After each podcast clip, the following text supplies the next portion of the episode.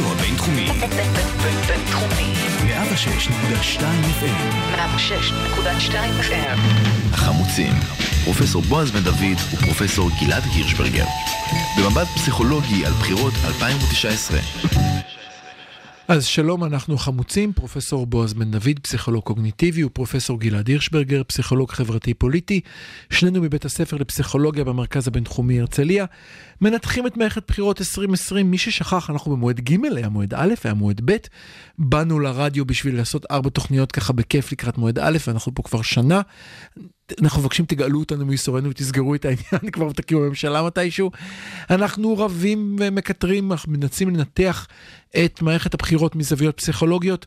כתובת האימייל שלנו המוזים.idc@gmail.com המוזים.idc@gmail.com אפשר למצוא אותנו בפודקאסט בכל אפליקציה קיימת או בלייב ימי שלישי בשעה 2 ב-106.2 FM.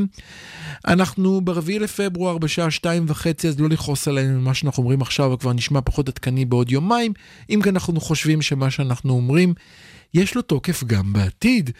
ולכן אנחנו רוצים לדבר עכשיו בחלק השני, מי שהחמיץ את החלק הראשון, על איך טראמפ תוקע יתד במפה, חייב להאזין לו דרך הפודקאסט, ומי שיצטרף אלינו עכשיו, אנחנו רוצים לדבר על החלק השני של תוכנית המאה, על כל הנושא שנקרא חילופי השטחים. נושא שהיה בו הרבה דיסאינפורמציה, שכל צד ניצל לכיוונו, והבוקר אה, יש בהארץ אה, חשיפה שמקורות מדיניים ישראלים ואמריקאים אומרים שרעיון לחילופי השטחים צריך להסביר מה מדובר. כפי שמדווח, מדובר שאחד הסעיפים מדבר על כך שבהסכמה, תושבי המשול... המשולש יעבור לרשות הפלסטינית, למדינה הפלסטינית, לצד, לא נכון? כל מה שאני אומר עכשיו, לא נכון. כל מה שאני אומר עכשיו לא נכון, כן. אין בעיה. אני אגיד לך מה נדמה כהדיוט שקורא עיתון, שיש עניין של... לכן כדאי לקרוא את ההסכם עצמו. ממש לא, זה 140 עמודים, קשה לי לקרוא שני עמודים. אז הנה, הבאתי במקרה את הסעיף... אין לך את השיר? הבאתי במקרה את הסעיף שדן בדיוק בנקודה הזאת. אז תן לי רגע רק לסיים, שהרעיון של חילופי השטחים הגיע מנתניהו, תגובת נתניהו רשמית היא, כן, זה, אני לא מכחיש שזה היה בקשה שלי להוסיף את זה לתוכנית.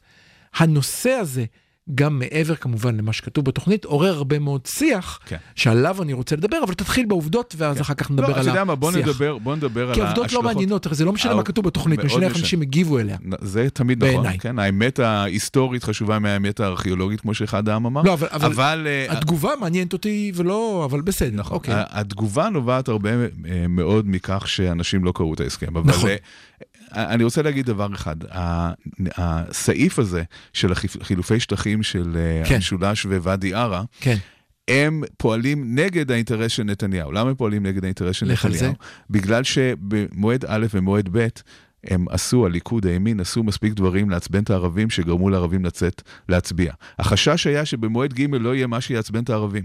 אז 아. הנה, עכשיו בא טראמפ עם הסעיף הזה, למרות שלא הבינו בדיוק מה שכתוב כן. בו, וזה מאיים שוב על הערבים, שאולי זה יגרום לעלייה בשיעורי ההצבעה שלהם. אז אחרת, יכול להיות, רגע, יכול לא, להיות יש, שזה יעבוד כמו בומרנג הסיפור. יש דרך אחרת להסתכל על זה, ברשותך, מניתוח שאני קראתי, אומר הפוך, אומר...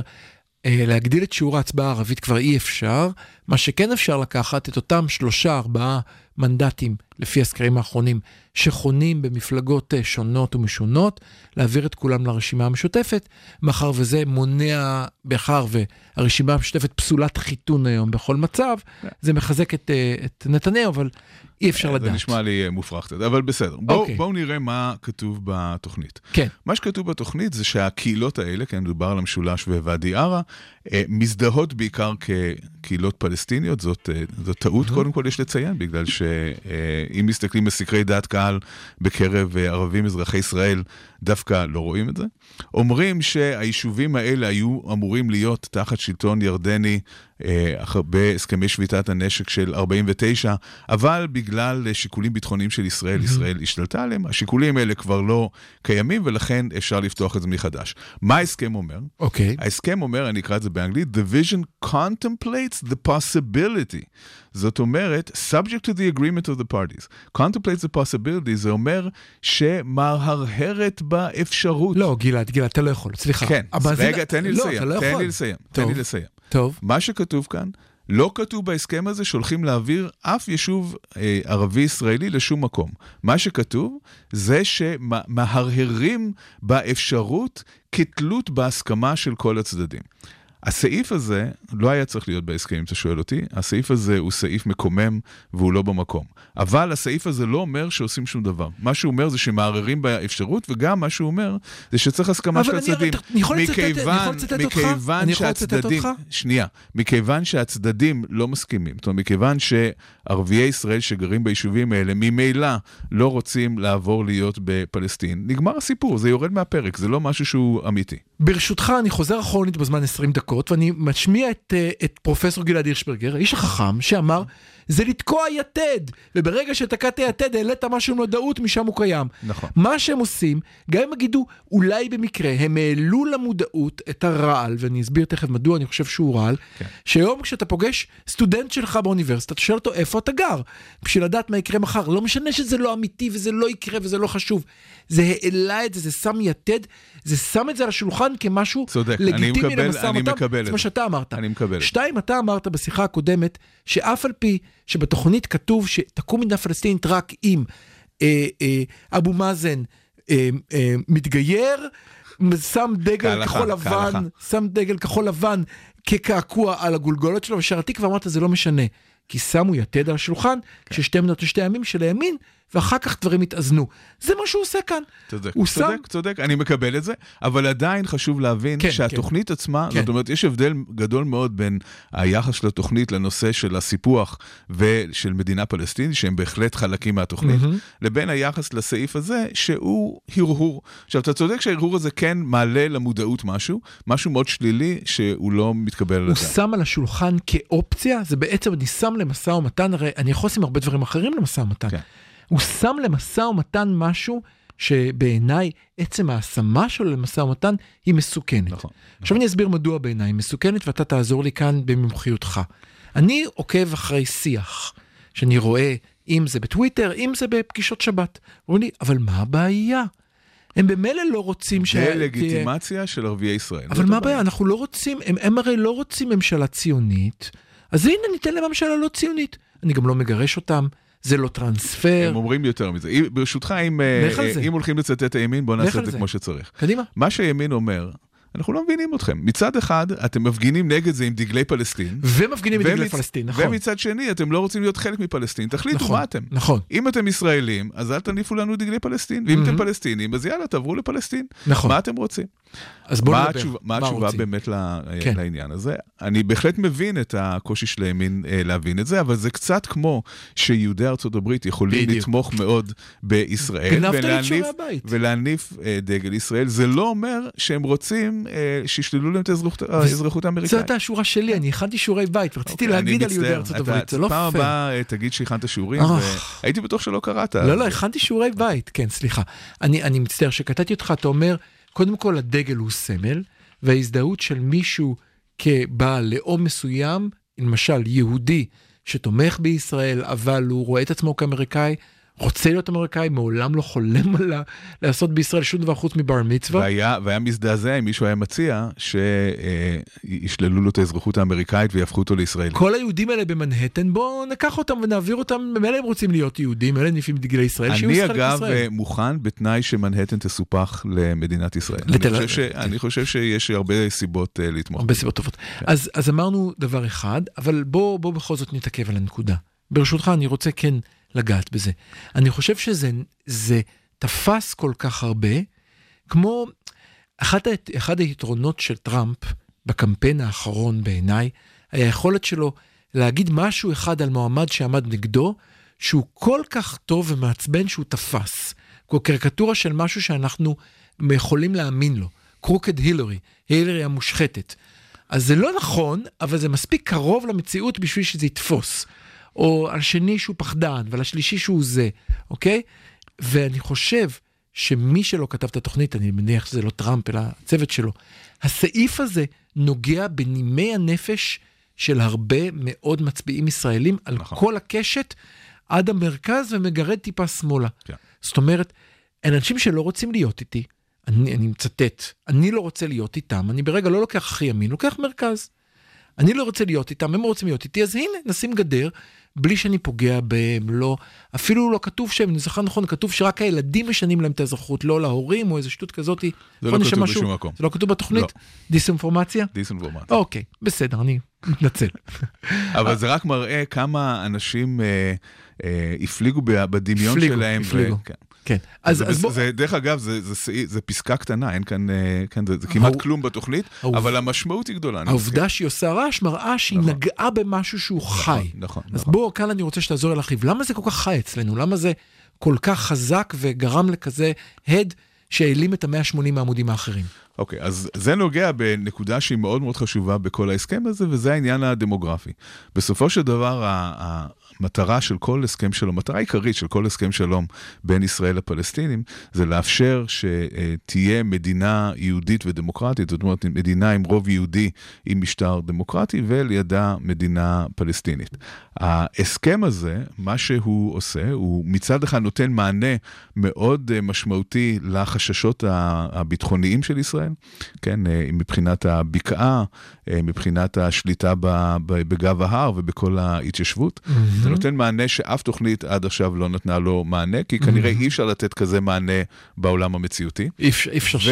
וגם כן. נותן מענה לבעיה הדמוגרפית. נותן מענה לבעיה הדמוגרפית בכך ש-70% מהשטח, היכן שרוב הפלסטינים אה, יושבים, יהיה מדינה פלסטינית, וכך ישראל גם זוכה במקסימום ביטחון עם מינימום אה, פלסטינים. הסעיף הזה עוד מאפשר להרהר. על אפשרות שגם עוד אה, 300 אלף אה, פלסטינים שגרים במשולש ובוואדי עארה לא יהיו חלק מישראל. הסיבה אחת אמרת זה מרגיע אותנו בגלל שאנחנו רוצים להיות רוב, אבל זה לא רק זה. יש כאן עוד משהו, אני חושב. יש כאן משהו שהוא ממש בוער לאנשים. הרי אם זה היה רק שאנחנו רוצים להיות פה רוב, אנשים אומרים, טוב, נוותר על מזרח ירושלים, מי צריך אותה? במילא אף יהודי זה- לא נכנס זה למזרח בדיוק ירושלים. מתקזז, זה בדיוק מתקזז. אוקיי. ה- התוכנית הזו מדברת על ירושלים המאוחדת כבירת ישראל. מדברים על מזרח ירושלים כבירה פלסטינית, ובעצם זה אבו דיס, זה מעבר כן, לחומה. כן, כן. כל מה שממערב לחומה אה, זה לא- יהיה- זה לא- הם לא הראשונים שמדברים על כולל- אבו דיס. וזה כולל גם 300 אלף פלסטינים. זאת אומרת שאנחנו מקבלים 300 אלף פלסטינים ממזרח ירושלים, ונותנים את ה-300 אלף, ככה זה יוצא fit אה, פחות או יותר. יצאנו fitting. כן. כן. למה אנשים כל כך, למה זה כל כך חזק? למה, מה, אני עדיין לא קלטתי. למה זה כל כך מהדהד טוב לאנשים? מה זה, מי זה האנשים? אתה מדבר, זה מהדהד טוב לימין הישראלי. לא, אני חושב שגם המרכז הישראלי שומע את זה ו- ולא נחרד. לא נחרד. אני לא בטוח שלא, אתה יודע מה, באמת, אה, אני לא יודע מה. מה התגובות של המרכז, אבל מה שכן אפשר... בטח שההפגנה אחר כך עם דגלי פלסטין. כן, אה, מה שכן, לא. מה שכן אפשר לומר זה שהישראליות אה, טרם התגבשה. זאת אומרת, אוקיי. התפיסה שישראל היא מדינה, אומנם מדינת הלאום של העם היהודי, ושיש בה רוב יהודי, אבל יש בה גם מיעוט מאוד משמעותי של ערבים, 20% מ- אה, מאזרחי מדינת ישראל הם לא יהודים, ערבים, מוסלמים ונוצרים, ודרוזים כמובן. אה, החוסר היכולת לקבל את זה שיש גם מיעוטים שחיים בתוך ישראל ושהם חלק לגיטימי מהמדינה, ושהאזרחות שלהם היא לא תלויה בשום דבר, והיא לא על תנאי, והיא לא אה, משהו שאפשר לסחור בו ולתת אותו למישהו אחר, זה דבר שעדיין לא התגבש בתודעה הישראלית. אה, הרבה פעמים מדברים על... גם בפסיכולוגיה, על פרוטוטיפים, נכון? כשאתה, כן. המחקר על פרוטוטיפים, כשאתה אה, שואל אנשים מה הציפור הפרוטוטיפית, מה יגידו? הציפור הפרוטוטיפית נותנים, אני יודע, זרזיר. כן, לא יודע, זה אולי דוכיפת, אולי יונה. לא, יודע. דוכיפת לא, דוכיפת שונה. במקרה בפרוטוטיפ אני מבין, אוקיי, דוכיפת בגלל היא שונה, שואל. דוכיפת שונה, שונה מדי. פרוטוטיפ זה משהו שאמור להיות... מאוד דומ- שכיח, דומ- נכון. לא, לא שכיח, אלא שכל תכונה בתודעה. שלו היא מאוד מאוד ממוצעת. כן. כשחושבים על הפרוטוטיפ הישראלי, חושבים על יהודי. זאת אומרת, כשאומרים כן. ישראלי, מה כן. שעולה בראש זה יהודי, ואנחנו לא אה, מכלילים הרבה פעמים, גם אנשים אה, נאורים כמונו, לא נכון. מכלילים את הערבים בחשיבה שלנו של מה זה ישראלי, אומרים ישראלי ישר אוטומטית, אנחנו מבינים יהודי, וזה עוד משהו שנצטרך לקבל אותו עם השנים, שיש כאן אה, מיעוט אה, משמעותי שהוא חלק ממדינת ישראל. אני חושב שהדבר המרכזי שאמרת עכשיו, הוא שלמעשה התוכנית הזאתי שמה על השולחן את המונח אזרחות על תנאי.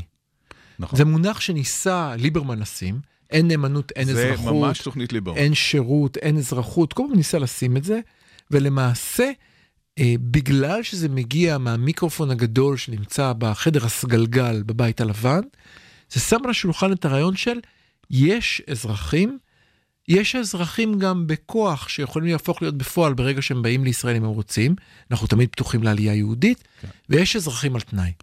ואם אתה נפגש היום, כמו שאמרתי בהתחלה, במבחן שאני אפגוש בו סטודנטים יהודים וערבים, עליי לשאול כל אחד איפה אתה גר בשביל לדעת אם יש מה להשקיע, כי אולי מחר הוא כבר לא פה. נכון, ואם יש אזרחים על תנאי, אז היום זה ערבים, ומחר שמאלנים כמוך גם uh, ישללו מהם את האזרחות. זאת אומרת, אתה אומר כאן, אתה עכשיו משחק עם האזרחות התנאי, למעשה אין לה גבולות. אבל אני חושב שיש לה גבולות, ואני אסביר למה יש לה גבולות. כי אם בוא ניקח למשל את ליברמן כדוגמה. ליברמן בא ולאחרונה הדמון החדש שהוא משתמש בו בשביל לקושש קולות, זה החרדים. הימין הדתי והחרדים, אוקיי? לרגע אחד הוא לא אומר בוא נשלול אזרחות לפלג הירושלמי. שהם הפלג הקיצוני של החרדים למי שמפספס. לא ציונים וכולי, כן. הוא לרגע לא מציע לשלול להם אזרחות. הוא לרגע לא אומר בוא נצרף אותם, את סאטמר, שבמילא נואמים באיראן, בוא נצרף אותם אה, אה, למדינה הפלסטינית. זאת אומרת, גם הוא מבין בחושיו שהישראלי הממוצע, אם הוא ייקח את החרדי זורק האבנים בכביש בירושלים, הוא עדיין ירגיש אליו יותר קינשיפ, יותר אחווה, כן. מאשר אל הערבי במשולש. כן, וזה פסיכולוגיה חברתית אה, בסיסית, כן, של הזדהות עם קבוצת הפנים אה, ודחייה של אה, קבוצת החוץ. וכאן קבוצת הפנים היא קבוצת הפנים מאוד כוללנית, שכוללת את כל היהודים על פלגיהם השונים, גם כאלה, גם כאלה שיש איתם מריבה בתוך המשפחה, אבל זה עדיין בתוך המשפחה. עדיין לא הצלחנו, כמו שאמרתי קודם, להכליל לתוך קבוצת הפנים שלנו גם את אזרחי ישראל הערבים. ויכול להיות שאם יום אחד לא התוכנית הזאת, אבל התוכנית אחרת אה, תתממש, יהיה יותר קל אה, ליהודים וערבים אזרחי ישראל כן להרגיש את האזרחות המשותפת שלהם. בנימה אופטימית זאת, רוצה להוסיף עוד שתי דקות על התוכנית לפני שנסכם? כן, אני רוצה להגיד עוד משהו אחד על התוכנית הזאת, שלא דובר אה, עליו, אני חושב שהוא מאוד מעניין. מה שהתוכנית מנסה לעשות זה להפריד בין הסכסוך הלאומי לבין הסכסוך הדתי. זאת אומרת, עד עכשיו הסכסוך עם הפלסטינים הוא סכסוך שיש בו מרכיב לאומי ומרכיב דתי שניסו לפתור את שניהם ביחד. התוכנית הזאת מנסה, לא בטוח שהיא מצליחה, אבל היא okay. אוקיי. מנסה להפריד את השניים. מה היא בעצם אומרת? היא אומרת מצד אחד ברמה של הסכסוך הלאומי, ירושלים המאוחדת עם אה, העיר העתיקה, הר הבית, כל הסיפור הזה, בשליטה ישראלית מלאה. אה, זאת, אה, זה לא אה, בכלל אה, נמצא באיזשהו ויכוח לגביה מבחינת התוכנית הזאת, אבל יש שם עוד סעיף נוסף. והם אומרים, המקומות הקדושים לאסלאם בירושלים יהיו פתוחים לחלוטין לכל מוסלמי באשר הוא, שבא מתוך כוונות אה, טהורות אה, להתפלל בהר הבית, בחרם א-שריף, או בכל מקום אחר שחשוב לאסלאם. אוקיי. Okay. זאת אומרת, התוכנית אומרת, ברמה הלאומית, אלה הגבולות בין ישראל ובין פלסטין. אוקיי. Okay. ברמה הדתית, אנחנו נעודד פתיחות מאוד גדולה אנחנו נעודד בעצם אפשרות שכל אדם באשר הוא יוכל להתפלל איפה שהוא רוצה, ולא יהיה אה, שום מכשול שיעמוד בדרכו של אדם שכל מטרתו זה היא להתפלל. זה נראה לי ברשותך, ברשותך, אני, אני, אני כן שמתי לב לחלק הזה, לא קראתי את כל ה-180 עמודים כאמור, אבל זה נראה לי קצת מס שפתיים, זאת אומרת, פתרונות קודמים שהיו, שאותם כן לצערי קראתי על בורים, דיברו על כך שניקח את האזור הזה ונעשה לו ותיקניזציה. נעשה לו איזה משהו שבאמת מבטיח שכל אחד יוכל להגיע אליו, ונוכל לקבל סוף סוף תיירות מסעודיה, כי האזור הזה. כאשר האזור הזה נמצא תחת שיטת ישראל, אני לא בטוח שזה באמת מקבל את אותו רעיון של שחרור מהצד הדתי. זאת אומרת, לא עשינו רק את המצב, שוב, האם, אם אתה שואל אותי אם הרעיון הזה הוא פרקטי, הרעיון הזה הוא לא, הוא לא ישים. כל ההסכם הזה, כל ההצעה הזאת היא okay. לא אוקיי. ישימה, אבל אני כן אוהב את החשיבה מחוץ לקופסה, אני כן okay. אוהב את, אוקיי, את, את זה שמנסים כאן לעשות הפרדה בין רמות שונות של הסכסוך. אה, כמובן שהדרך אה, בין הרעיון לבין היישום שלו היא דרך ארוכה. אז אנחנו נסכם, תוכנית המאה, החלק השני, דיברנו על כל נושא חילופי השטחים, הראינו איך פסקה אחת קטנה של If maybe we would like to consider, הפכה להיות הדבר המרכזי. ניסינו להבין מדוע יש כאן אה, אה, איזשהו אור, איזה, איזה משהו רגיש, איזשהו אזור רגיש אצל הישראלים שדריכה עליו הצליחה לגרום לכזה פיצוץ, ודיברנו על הנקודה המרכזית אולי בינינו, שהתוכנית הזאת מעלה על השטח שמה יתד, כמו שגלעד אומר, על הרעיון של אזרחות על תנאי. על כך שיש בישראל אזרחים, ויש בישראל אזרחים על תנאי, שלפי מקום מגוריהם אולי אפשר במקרה כלשהו לחשוב על מצב שבו הם לא יהיו אזרחים יותר. ברשותך, אני רוצה להגיד אה, דבר אחרון. וזה שאני חושב שאת הדגש צריך לשים על זה שהתוכנית הזאת מעלה על המפה את העיקרון של שתי מדינות. ועל כך דיברנו כבר. אם, כן. גם אם הדר, ההצעה הנוכחית היא הצעה הכי גרועה כן. מבחינת הפלסטינים, היא עדיין שמה על השולחן את העיקרון הזה, ואנחנו הולכים לבחירות כשאזרחי ישראל חושבים גם על הנושא המדיני, וזה בעיניי חשוב. אז גלעד מחזיר אותנו לחלק הראשון שאפשר לשמוע אותו בפודקאסט למי שרוצה, יחפשו מיד, שבו גלעד שטח את רעיונו שאומר שהתוכנית הזאת באה ולוקחת אחרי עשר שנים שבה ראינו מדינה דו-לאומית ולחזור על רעיון הקונפדרציה עם ירדן ואלף אחד רעיונות מוזרים, חזרנו אל רעיון שתי המדינות כשאפילו הימין נאלץ לבלוע את הצפרדע.